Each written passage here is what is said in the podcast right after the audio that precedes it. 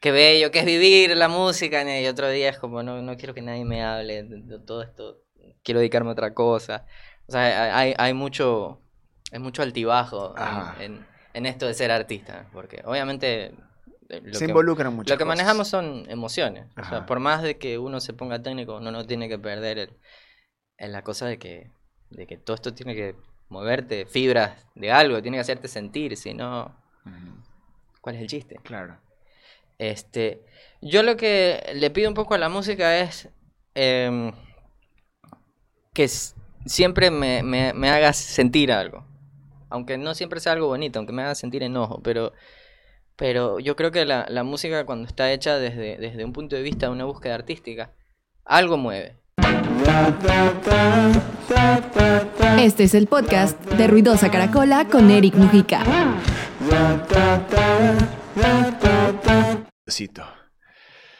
Vamos, ahora sí, estamos. Ahora sí. Ok. ¿Quién es el productor? ¿Qué hace el productor en las canciones, en los discos? ¿Quién es ese crédito que dice productor tal nombre? ¿Sabemos qué es? ¿Por qué existe? ¿Cuál es la diferencia de trabajar con o sin productor? Les tengo uno aquí. Señoras y señores, con ustedes, Pechiche Mena, quien ha trabajado con Camila Pérez, ha trabajado con Aire del Golfo, ha estado involucrado con Mar Rendón, también en su momento, momento involucrado con Luz Pinos, y la lista es enorme. Pechiche Mena, mi brother, bienvenido al podcast de Ruidosa Caracol. Muchas gracias, muchas gracias por, por la invitación. Y bueno, poderlo hacer aquí en persona que dos personas, o sea, dos guayaquileños aquí en, Buenos Aires. Primero, ¿qué haces aquí? Primero, ¿qué hago aquí? Eh, vine a grabar mi segundo disco. Ok. Este, y entre otras producciones que están ahí pendientes que ya vamos a hablar. Pero sí, como yo viví acá siete años y me fui un poquito antes de la pandemia, la pandemia me agarró en, Ecuador, en Guayaquil, y pasaron tres años en que me quedé con muchas cosas pendientes por hacer acá. Desde haber dejado instrumentos, equipos de estudio, proyectos que quedaron colgados, etcétera, etcétera. Entonces fue como que ya desde el año pasado venía como planeando qué tanto puedo hacer en, el tiempo que vine para acá. O sea que ha sido un mes, ya me voy el domingo, pero ha sido un mes que he venido a, a hacer muchas cosas, muchos pendientes. Y entre entre esos, tal vez lo principal sería el hecho de que vine a grabar mi segundo disco. Hablas de siete años que, viviste acá. ¿Esos son tus siete años en los que te preparaste, en los que estudiaste, en los que te involucraste como más como músico? Sí. O, sea, y esa es la parte teórica. Por claro. O sea, yo arranqué allá en Guayaquil. Este, bueno, nosotros nos conocemos hace un montón. Pero arranqué tal vez a los 17 años que podría decir que tuve mi primer eh, trabajo profesional de músico que fue con Andrés Espinosa. Todavía ni me gradué del colegio. ¿En serio? Claro, yo era, yo era parte de la banda de ella, era el guitarrista. Es más, si ven el primer video de ella, que salió, que habrá salido en el 2006, 2007. No, antes. Bueno, 2005. 2004. Bueno, el primer video que sacó, yo salgo en ese video. Con Lo voy a ver. 17 años, completamente otra persona. Ok. Entonces, claro, arranqué, arranqué con, con, ella, tocando en intercolegiales, cosas así, fue como mi, mi primer fogueo como guitarrista. Y eso fue como poco a poco llevándome a tocar con diferentes artistas, ¿no? Entonces pasé a Andrés Espinosa, y de ahí mi siguiente como geek estable fue Daniel Betancourt, que con él toqué algunos años. Y de ahí eso me abrió puertas a Los Intrépidos, a Jorge Luis del Hierro, eh, Michael, toda la, digamos, todo el, todo el círculo pop de esa época, ¿no? Pero siempre has estado como que eh, involucrado con todos estos artistas, pero bueno, e, en eso no ha cambiado, de que siempre has estado como que eh, escondido, camellando, trabajando. Sí, siempre fui y sigo siendo este, muy behind the scenes. Es más, es la primera vez que hago un podcast. Ahí está. Como, como yo, ¿no? Como hablando el un poco de lo secreta de muchos artistas es él. El arma secreta. Entonces, sí, me he mantenido como muy como dices, muy detrás de escena, porque es, es mucho de lo que me gusta hacer, ¿no? Estar en el estudio, estar como en el momento en el que, en el que nace una idea musical y, y hay que pulirla. Ya sea como estés involu- involucrado, porque esta, esta palabra del productor es como muy, muy amplia, ¿no? Ajá. Entonces, por decirte, eh, habl- hablaste de Marrendón, yo, yo no soy el productor de Marrendón, es Sergio Vivar, que es colega, amigo, pero estaba en el equipo de producción, ¿no? Ya sea haciendo un arreglo eh, vocal o, o moviendo una armonía o grabando una guitarra. Entonces, ca- casi siempre que sale un producto musical hay mucha gente envuelta, o sea, es, es raro que sea el trabajo de una persona. Por lo general hay, hay algún, algún equipo. Entonces siempre he tenido como esa cuestión de meterme en, en los equipos. Ya sea que yo lo dirija o, ya sea que yo tenga un, un papel puntual. Entonces eh, eso me ha permitido como que estar detrás de, de mucha música, ¿no? Que, que ha salido por allá, que, que ha sonado en las radios. Que, pero el nombre siempre en la parte de atrás, en chiquitito, y si es que se menciona. Claro, Sí. esa es otra. Entonces, pero bueno, yo siento que, que si tú quieres meterte en esto como de, en el behind the scenes, vamos a usar la palabra producción como término así bastante vago, pero creo que tienes que estar tranquilo con eso, ¿no? O sea, como saber de que, de que tú eres parte de un equipo y no eres él o la artista, pero estás trabajando en pos de ese arte, de esa de eso que estás tratando de están tratando de de cómo concretar, de sacar al mundo, ¿no? ¿Cómo, cómo, eh, un músico, o sea, en el caso tuyo, que venías trabajando como músico de, de eh, Andrea Espinosa, de Betancourt, de Michael y todo eso, ¿cómo, en qué momento se da el salto de ser músico a involucrarse con la producción? Yo digo, tengo una historia chistosa con eso. eh, yo digo, el día que, que em- empecé a ser productor simplemente fue el día en que, en que lo empecé a decir y le mentí a la gente que era productor y alguien me creyó. Entonces, en ese momento di el salto. Eh, y, y poco a poco fui, fui aprendiendo en el camino, ¿no? O sea, no, no es que me metí en una escuela de producción. O sea, yo, bueno, ahora que estamos hablando de que estamos en Buenos Aires, yo estudié acá, en la, en la EMBA, en la Escuela de Música de Buenos Aires, que queda a unas 20 cuadras de aquí de la radio. Entonces pasé cuatro años, cinco años estudiando eso y con profesores particulares, pero eh, música en sí, ¿no? O sea, eh, instrumento, después me fui un poco hacia los arreglos y poco a poco como que me fui metiendo a, a- al audio, a cómo, mm, a cómo grabar, después a cómo mezclar, o sea, pero todo fue una cosa como orgánica a partir de la música, o sea, siempre digo que me considero músico primero y es y ese eso me fue como abriendo a- hacia convertirme en productor. Vamos a usar la palabra de esa forma. Bien, No es que ya eres productor. Sí. O sea, ahí hay un punto, yo creo, yo creo, de que eh, pueda que la experiencia te haga productor, pueda que meterte a la universidad te haga Sí. productor, pueda que el, el ser solo músico te haga productor. Eh, yo creo que hay muchas maneras en que se puede como que titularizar al productor, Claro. ¿no? Pues, entre comillas. Pero eh, ya hay un punto que empiezas a involucrarte con tantos géneros Sí, ya que también te ves en la obligación de abrir tu mente, eh, Claro. abrir, tu, abrir la, el- la mente, abrir eh, la capacidad, hasta dónde puedes llegar, hasta dónde puedes llevar al artista, porque también ese es otro de los, de los- del trabajo del productor, de Claro. hasta dónde puedo yo llevar al artista.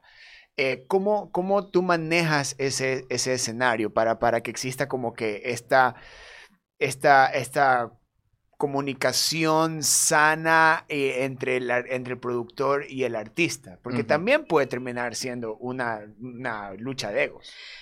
Sí, o sea, eh, no, no, no siempre tienes eh, química con, con la persona con la que trabajas. Y eso es algo importante que no, no todo productor es para todo artista. Entonces hay como... han habido casos en donde gente que viene a hablar y, y, y todo en, en buena onda, pero como que no llegamos a, a algo, como que sabemos que eso no va a, vamos a decir, a cuajar y, y es como recomendar a alguna otra persona, ¿sabes? Que creo que creo que te iría bien con tal persona y, y hay, hay gente que inclusive me ha agradecido eso, como, ah, qué, qué, qué chévere que, que pudiste ser abierto y decir, ¿sabes? Que no te puedo ayudar en esa búsqueda, pero creo que tal persona te podría ayudar. Pero con, la, la- las personas que sí, digamos, formas un equipo, que termina siendo eso, ¿no? Eh, para mí es, es como una cuestión de siempre estar acompañando. O sea, yo creo que hay que entender de que, de que tú no eres el artista y lo que tú tienes que hacer es encontrar herramientas que lleven esa visión del artista a, a lo que sea que quiere lograr, ¿no? Entonces, por lo general, es, eh, te plantean, quiero llegar a esto y, y tienes estos recursos, entonces tu, tu, digamos, tu trabajo, tu visión es como de alguna manera acercar esas dos cosas, ¿no? Ajá. y, y llegar a un, a un terreno en común en que ambas partes estén contentas, ¿no? O sea, que yo me sienta cómodo con el producto que está saliendo y, y el artista o la artista se sienta representada por esa música. Porque al final del día, ese artista es quien tiene que salir a defender Claro. y tiene que sentirse identificado o identificada. O sea, esto, es- esto soy yo. Entonces, para mí es muy importante eh, eh, que eso lo consigamos. Y es una constante negociación. O sea, no siempre es eh, muy easygoing. O sea, hay, hay discusiones y ahí no, mira, yo pienso que deberíamos hacer A y la otra persona no, yo debería hacer B. Pero entre estas discusiones nacen cosas. Yo creo mucho en, en hacer equipos. En no ser la única mente en, en lo que sea que se va a lograr. Porque hay veces en que devoluciones y opiniones eh, inclusive lleguen más lejos, que superen las expectativas que tenías sobre, sobre un tema. Entonces yo creo que hay que estar como abierto a eso. También se toma al, al productor como que la parte psicológica, ¿no? De- Sí. Se convierte en psicólogo de- del, del- del artista que, que llega con la canción, sea cual fuese la Sí, situación sí, del sí, sí. artista. Esa parte donde tú eh, te involucras emocionalmente con el artista, ¿cómo manejas tú eso? Así que eso te afecte a ti, porque de alguna u otra manera tú tienes que ser como que el objeti- eh, la parte objetiva de Claro, eso, ¿no? claro, claro. O sea, es hay que tener herramientas psicológicas. Es más, eh, estoy estudiando psicología. Ah, te- O sea, claro. parte de eh, parte del- de, de esto implica ser el psicólogo, terapeuta, coach, como lo quieras nombrar, del, del artista, porque cuando alguien te trae eh, su canción, su obra, es básicamente, es, es un punto muy vulnerable de la otra persona. Es como, mira, no le he mostrado esto a nadie. Y quiero que lo escuches y me digas lo que opinas. Entonces, ese es un momento muy vulnerable. Y hay que, hay que saber manejar esa situación. Y hay, hay gente que es más reservada y hay gente que me, que me ha, o sea, que ha venido a trabajar y, y yo qué sé, le digo, ah, mira, está, está chévere, o sea, el demo, la maqueta, la canción. Bueno, cuéntame, cuéntame un poco, ¿qué, qué quieres hacer con esto? ¿De qué se trata? Y, y se van y te cuentan Sí, fue una sesión. su vida. Y, y la siguiente hora estás hablando y conociendo a esa persona desde, desde un lado muy personal. Entonces, hay que aprender a manejar eso. Hay que aprender a in- a involucrarse al punto en el que, obviamente, eh, hay una sensibilidad artística que uno tiene que poder este, manejar, ¿no? O sea, si, si este tema es una cosa personal, muy melancólica, uno tiene que dejarse Claro. afectar, vamos a usar esa palabra un poco para poder llevar eso, o sea, como una sensibilidad artística. Pero también hay que, o sea, no te puedes deprimir cada vez que haces una canción. Exacto, ¿no? Entonces hay un, O sea, cuidado con identificarse mucho. claro, hay que, hay que, hay que aprender a separar, porque imagínate que todas las sesiones fueran así de intensas, o sea, esa persona se va y viene la siguiente. Claro. Entonces, fuera demasiado intenso lo, lo, lo que hacemos. Entonces hay, hay un punto en el que hay que ir Sí, como... hay un trabajo. hay un trabajo. Hay un trabajo. Pero hay herramientas que uno va aprendiendo. Y eso es una cuestión de, Eso ya es, eso ya es con tiempo, eso ya es con experiencia, porque eh, eh, empiezas produciendo tu propio material y de ahí empiezas como que a expanderte. Claro, uno, uno es su propio conejillo de indias y, y em, supongo que me lo vas a, a- a corroborar, que, o sea, tú estás haciendo tu música y- y- y estás en esa posición de quiero hacerlo con este sonido, en este estilo, estas son las letras que quiero decir, y cualquier idea loca que se te ocurra, la puedes probar en, en- en lo tuyo, Ajá. ¿no? O sea, cualquier Claro. vuelo ahí que tengas, no, voy a hacer esto, voy a afectarlo así. Tu propio proyecto es como un gran lugar para hacerlo, porque nadie te va a reclamar. En cambio, Es, pero eso, pero eso también, eso, eso también quería llegar, pero lo quería llegar más adelante, pero ya que lo tocas, sí, eh, el músico que se autoproduce, sí. ya, ¿qué tan arma de doble filo es? Muy doble filo. Porque cuando uno es artista, hablo, hablo con mi música, hay, hay una parte en la cual eh, tienes eh, toda esta cuestión que tú quieres decir desde un lado emocional, o- sea, esto que tú quieres expresar. Y de ahí tienes el, el lado objetivo, el productor que, que dice, no, eh, esa letra no va, esta canción hay que cortarle un minuto. ¡Auch! Entonces, entonces son- es, es como, eh, es, es un poco difícil.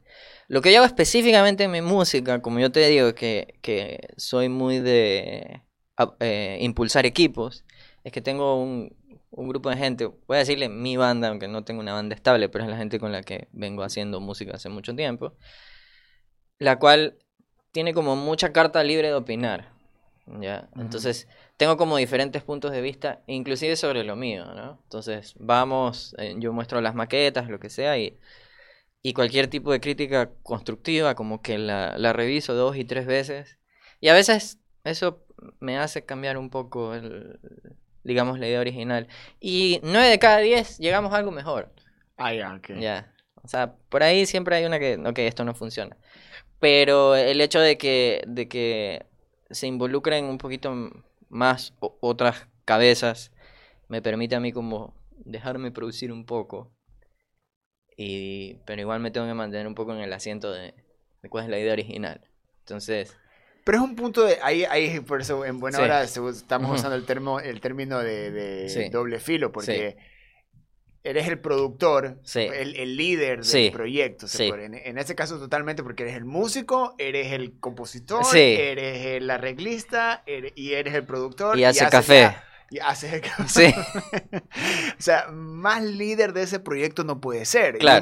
Y, uno- y una opinión que venga de afuera, eh, como te puede mover completamente una canción, como, Ujú. como tú puedes decir, no, la canción es así. claro, también uno, uno, uno, uno acepta o no acepta. También desde quién viene la opinión. Ah, Ok, O sea, no, exacto. no cualquier persona que, que tenga una opinión, vamos a decir, este tajante sobre lo que hago es una persona a la que voy a escuchar. O sea, es una persona a la que de repente me tengamos como algún match artístico o, o lo- o los proyectos que esa persona estén haciendo sean como de mi gusto. O sea, hay que como que entender quién te lo dice, ¿no? O sea, si yo estoy haciendo un tema acústico y viene una persona que, yo qué sé, solo escucha metal y me dice, no, no, no, esto le falta fuerza, le digo, bueno, de repente no estás entendiendo lo que quiero Ajá. decir, ¿no? Tiene la fuerza, pero no como para pero, ti es Pero no para lo que para ti se traduce a fuerza. Ajá. Entonces, eh, yo creo que también depende un poco, un poco de, de dónde viene la opinión. Y por si acaso me gusta bastante el metal. Use un ejemplo por usar. Pero sí, depende mucho de, de qui- quién opine. Entonces la gente, por lo general, cuando arma un equipo, no solo para mí, para cualquier proyecto, es porque es gente que siento que lo que pueda aportar sea positivo. Entonces, una opinión eh, es algo que viene desde un punto de vista de tal vez seguir empujando hacia la dirección original. A veces se pierde, no, no digo que no pasa. A Claro. veces uno hace algo y no es el resultado que, que querías y bueno, lo tienes que volver a hacer. Ahora, eh, una parte que siempre me llama la atención y que eh, ni como músico a veces digo, ya está, es, yo opté, como por ejemplo cuando eh, hago una canción, escribo una canción, la compongo, la escribo y Ajá. ya sale la versión de estudio. Digo, ok, esa es la versión de estudio, pero van a venir 7000 más porque van a ver 7000 versiones más por- porque la- las veces que la voy a tocar en vivo. Claro. Ya. Ajá. Pero siempre me viene esta, eh, eh, esta pregunta a la cabeza. En tu caso, como Ujú. productor tuyo y como Sí. productor de otros artistas, Ujú. ¿tú sientes cuando la canción está lista o ya, hay- o, o- o ya es cuando dices ya no, ya, ya no se puede más? Ya está. Este, sí y no, hay, hay un matiz en esa pregunta, porque cuando, cuando estás trabajando en algo, y estoy seguro que esto te, te debe pasar, que llega un punto en que el, el aha moment, Ajá. siempre hay eso, ¿no? Y hay que acordarse cuándo tuvimos eso, o sea, estamos así y de repente, no sé, ubicaste dos cosas, grabaste lo que sea, y de repente, ahí está. ¿verdad? Todos tenemos ese, ese momento eso es. Y, y hay que como entender hasta dónde no hay que tocar. O sea, como que ahí está. Eso, eso es. Creo que lo, lo que siga tocando puede ir este ya siendo una cuestión de, de toque. ¿no? O sea, Claro. porque nunca está perfecto el tema. Yo todavía escucho canciones que produzco y digo, ah, cierto, ahí. Esa guitarra tuve que haberle bajado un dB. O la S está muy fuerte en esa sección. ¿no? Aquí esta línea de tal cosa, me pasa todo el tiempo que, que escucho algo. O sea, creo que no existe una, una opción que diga, "Ah, esto está perfecto de comienzo a fin. Siempre hay como un momento de... Eso, Pero eso, pero uh, hay, hay que diferenciar en que eso no es ser perfeccionista. Eso es simplemente eh, como que el, el eh, sentir de que como que un, un post-mortem sobre, Puede- sobre puede- el sí, producto. Sí, O sea, yo creo que hay, que hay que saber cuándo abandonarlo. Abandonar el, el- el- Y al decir abandonar no digo, ah, lo, lo que sea. o sea, es, whatever. es- es más intuitivo. Sí, es más como ahí está. Y, y, y muchas veces tiene que ver con la, la reacción que emotiva que tuvo lo que hiciste, primeramente con el artista, ¿no? Porque uno como productor trabaja como que uno es el aliado del artista, ¿no? Entonces si yo presento la versión final de algo y, y el artista, el artista, yo qué sé, llora porque dice es exactamente lo que estaba buscando. Yo ya sé que yo ya terminé mi trabajo. O sea, ahí está. Porque tuvo la, el impacto que quería. Entonces, de ahí, bueno, en mezcla de repente se pueden ver dos cositas, yo qué sé. Siempre hay como un, una peinada final. Pero, pero si tú ya lograste como es, esa cuestión de que, de que se sienta como querías que se sienta, para mí ahí ya, ya estás en la orilla de la... Del, ya estás llegando a la playa, ¿no? Ya, ya, Claro. estás- ya tienes que ir relajando. Ya, claro, sí, claro. e irte a tomar una caipiriña, lo que sea. O sea, ahí ya, ok, se acabó, hasta aquí. el- la parte también de, de como de autoproducirse y producir Sí. estos dos escenarios de Sí. Llevar al artista al límite y llevarse como artista al límite. sí, Eh, ¿tú encuentras un balance en eso. O sea tú sabes cuando e- estás escribiendo estás produciendo para un artista y decirle yo sé que tú puedes más dame otra toma o es, o es más como que qué tan orgánico puede ser esto o hasta dónde puedo llevar Sí, hay, hay un punto, yo, y yo tengo esta cosa muy, eh, soy muy creyente de, que cuando tú estás haciendo tomas, digamos que estamos grabando tu voz, estamos terminando, y para mí es como capturar tus primeras tomas, para mí ahí siempre está lo mejor, pero para que tus tres, cuatro primeras tomas sean lo que busco, hay que preparar todo un camino para eso. Eh, para que te, sientas cómodo en todo sentido, la, música te esté llevando a eso que tú quieres llegar para que salga ese performance. Y yo creo que, que en, en esas eh, primeras, vamos a decir, pininos o que estás probando, donde todavía te arriesgas, es donde suele estar para mí la música. Ajá. Ya. Entonces, a veces no, no es tan... eh, o sea, no rueda tan fácil, a veces toma un poco más de tiempo, pero creo que hay un punto en que te das cuenta que cuando empieza a decaer, ¿no? Cuando ya te estás quemando mucho el Sí. coco y, y, y no estás interpretando, sino estás como demasiado preocupado por, por demasiadas cosas. Yo qué sé, si estoy afinado, si estoy, si canté muy alto, muy bajo, me, me pego, me alejo. Ya cuando eso se metió en la ecuación, ya empiezas a ir hacia abajo. Entonces hay que saber cuándo parar. Y las partes, y, y ahora con, con, también con este hecho de que eh, la tecnología da chance de que cualquiera puede ser artista y todo esto, eh, ¿qué tan abierto eres tú como cuando alguien te venga, alguien sin, o, o, ah, te ha pasado, Sí. ¿no? De que alguien venga y diga, quiero ser artista. Sí, y no tiene absolutamente nada que ofrecer. Sí, solo quiero, quiero, quiero, quiero cantar. Claro. ¿Sabes que hay un hay un hay, hay un matiz ahí también porque yo ah, yo detesto caer en el elitismo en el sentido de que ah para que tú tengas quieras ser artista necesitas como para mí calificar en, en cierto rango ya. Claro, no te- tus estándares. Sí, tienes que estar en mi estándar para, para que puedas ser artista. Y para mí no funciona así. También ah, puede ser alguien que simplemente le guste la música y lo quiera hacer de forma amateur. ¿Y, y por qué le vamos a negar el derecho a esa persona ¿no? a, a- a disfrutar? ¿no? Entonces hay, hay un matiz ahí, ¿no? Pero bueno, hay casos en los cuales no, no hay mucho que hacer. Entonces Ajá. hay que como... Hay que, la honestidad ante todo, ¿no? Claro. Entonces, hay, hay proyectos en, en los cuales te das cuenta que el, eh, tal vez la persona...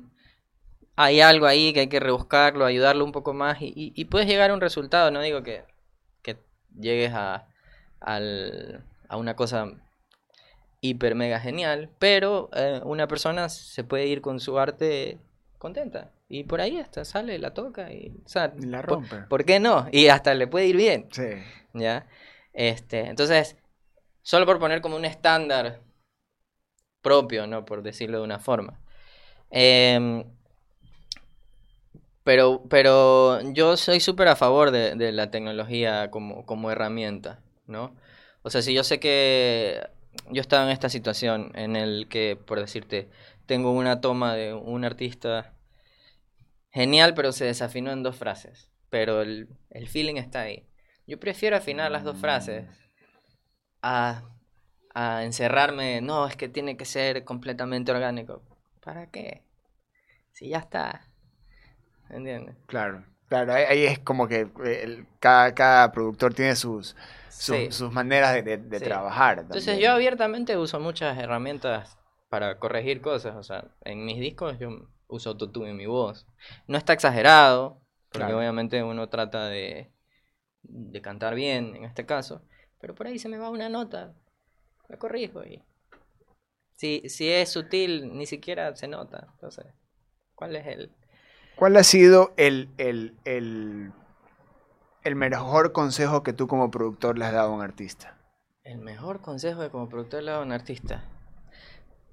Y- eh, yo algo que le digo a, a- mucha gente, o sea, creo que es como un consejo general, ¿no? Y se lo he dicho a muchas personas, que eh, cuando vas a... a- o sea, te atreviste a, a venir inclusive solo para mostrar tu arte a otra persona, ¿no? Es entender o, o- afianzarte muy duro a, a cuál es tu, o sea, por qué lo hiciste, ¿no? Y como agarrarte a eso de comienzo a fin, o sea, cuál era tu, tu razón para hacer esto. Y eso no viene tanto de la parte ni, ni, ni, bueno, sí sería, esto sí sería artístico, pero no viene monetario, técnico, es como, ¿por qué lo hiciste? O sea, ¿qué, qué es lo que a ti te levanta de la cama y decir, quiero ir a grabar mi canción o mi disco o mi EP? ¿Qué es ese, ese feeling original, ¿no? Esa, esa necesidad de decirlo. Para mí eso es como, para mí hay que aferrarse a eso. Eso es.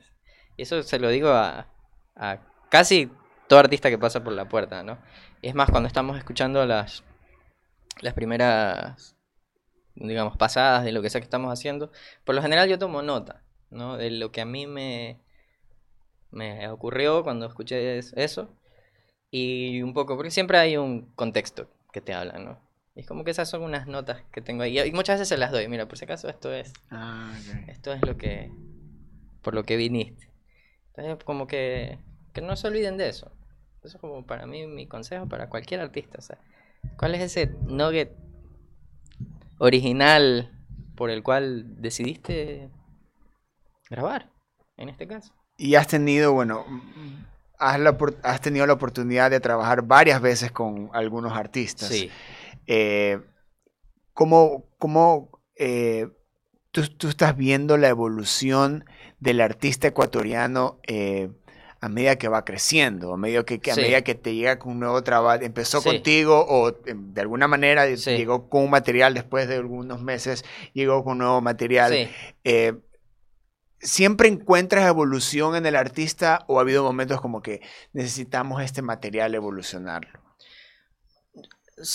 Sí, las dos cosas. Sí para ambas. Este, voy, voy a usar como, voy a citar a Camila, ¿no? A nosotros el primer tema que hicimos con Camila fue Estela, que creo que fue en el 2018, por ahí. Que lo repito, es, es un temón, es una, es una canción increíble. Escúchenla, por favor, háganlo. Sí, tú le hiciste featuring en, en Ruidosa, pero allá en... en Ah, ya, Guayaquil. sí, sí, sí, sí. Bueno. Ya pasaron unos años, ¿no? Y Camila tenía un, un- una búsqueda específica con ese tema y esa, esa, esa era, ¿no?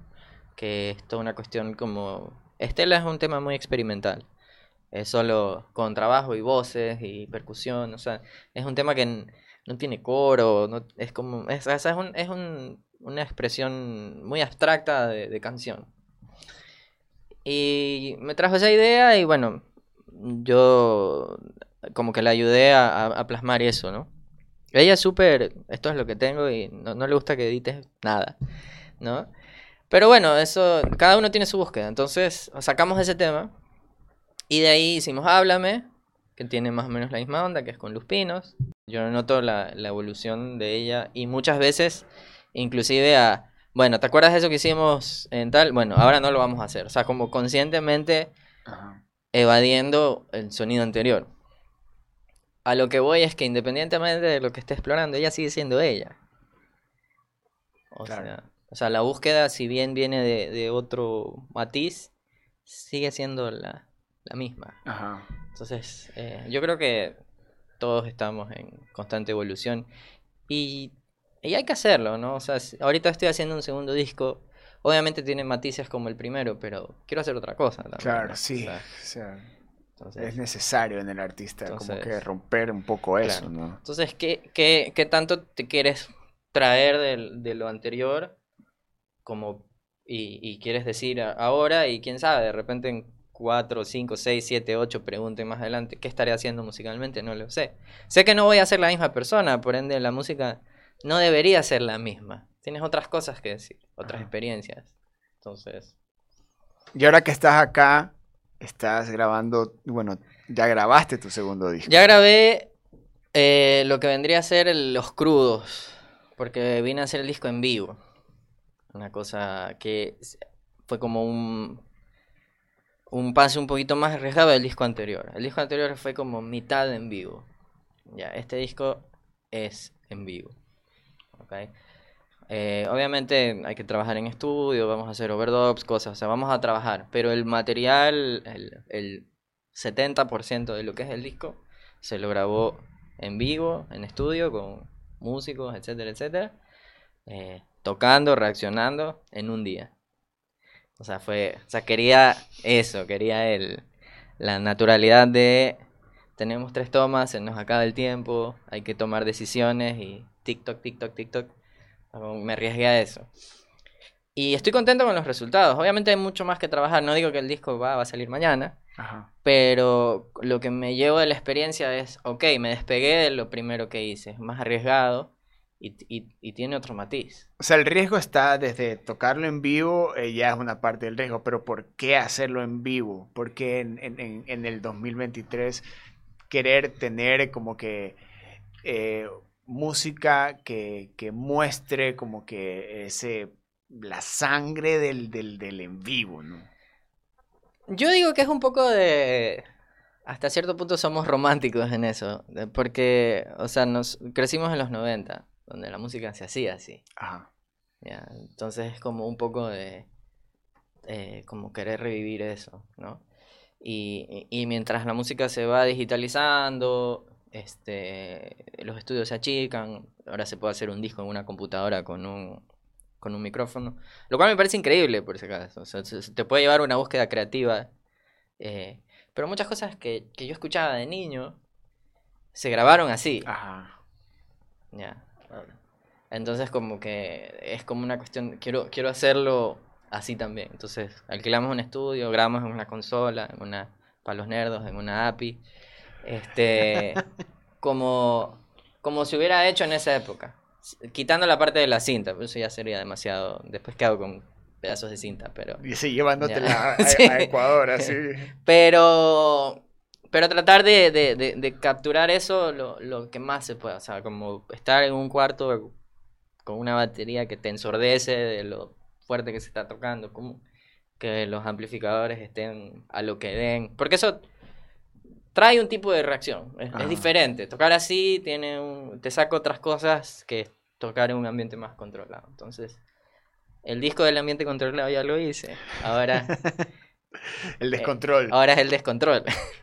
Entonces, sí, es un poco eso. Es, es- es un poco como un romance artístico de, de los viejos tiempos, por decirlo así. Ahora, eh, para terminar escu- eh, y escuchando lo que has hecho como productor y lo que también haces como músico, eh, ¿qué, qué- qué le pides tú ahora a la música? ¿Qué le pido a la música? La verdad, es curioso. Uno siempre le pide, no siempre te, te- te da lo que quieres. Entonces hay, con que en la música ah, hay una relación amor-odio, o sea, muchas veces, ¿no? No sé si te pasa, que hay días en, en los cuales estás como, eh, qué bello que es vivir la música, y otro día es como, no, no quiero que nadie me hable de, todo esto, quiero dedicarme a otra cosa. O sea, hay, hay mucho, hay mucho altibajo en- en, en esto de ser artista, porque obviamente lo Se que- involucran muchas lo que cosas. manejamos son emociones. O sea, Ajá. por más de que uno se ponga técnico, uno no tiene que perder el, en la cosa de que, de que todo esto tiene que moverte, fibras de algo, tiene que hacerte sentir, si no, ¿cuál es el chiste? Claro. Este, yo lo que le pido un poco a la música es em, que siempre me, me, me haga sentir algo. Aunque no siempre sea algo bonito, aunque me haga sentir enojo, pero, pero yo creo que la, música cuando está hecha desde, desde un punto de vista de una búsqueda artística, algo mueve, ¿ya? Y siento que hoy por hoy hay mucho, mucha música que se hace tipo fábrica de, salchicha, ¿no? Muchas, no voy a ponerme a decir artistas, no se trata de ser hater, pero es fácil ver cuando algo está hecho con una plantilla, como ah, este es el beat que funciona, esta es la progresión de los últimos 10 hits, Ujú. esta es la melo que más o menos se parece a esto y, y- y se siente así como que la música está saliendo. Y entre eso todavía hay artistas que, que tienen búsquedas, ¿no? Como que quieren ha- hacer canciones, arriesgarse y, y eso, o sea, yo siempre pido que, que esos artistas sigan haciendo música, porque yo quiero seguir sintiendo algo cuando me pongo unos audífonos y, y escucho un álbum, ya no se escuchan álbum, pero canción, single, lo que quieras, pero terminar el, el- tema y, y- haber tenido algún tipo de viaje, o sea, haberte metido en la película, en la historia, y, y si es muy fuerte, pues te hace llorar o te hace reflexionar. O te... Yo siempre le pido a la música eso, que me siga brindando esas cosas.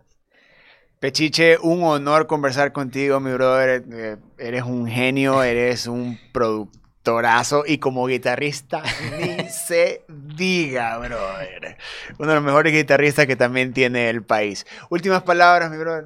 Este, no, eh, bueno, sí. Eh, primero agradecerte, qué chévere que, que nos encontremos aquí en Buenos Aires. Este, como ya te lo dije en persona, si hay cualquier cosa en que te pueda ayudar acá, pues encantado, a pesar de que ya me regreso, pero vamos a seguir en contacto. Y nada, gente, sigan apoyando proyectos como estos, sigan apoyando sus bandas favoritas.